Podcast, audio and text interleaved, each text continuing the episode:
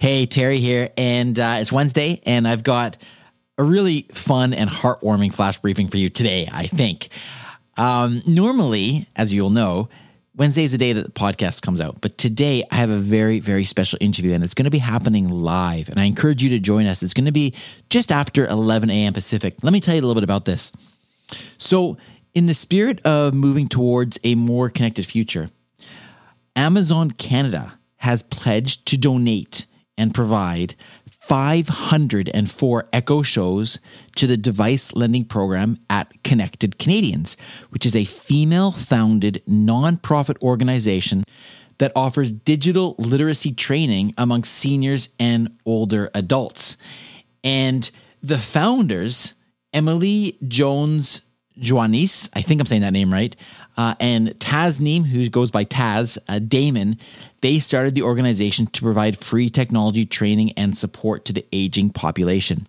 It is an absolute pleasure to announce to you today that both Emily and Taz are going to be joining me live on the Voice in Canada podcast. And we're going to be live streaming this particular interview today on uh, my social media sites, whether that's on Facebook, uh, LinkedIn, Twitter, or YouTube.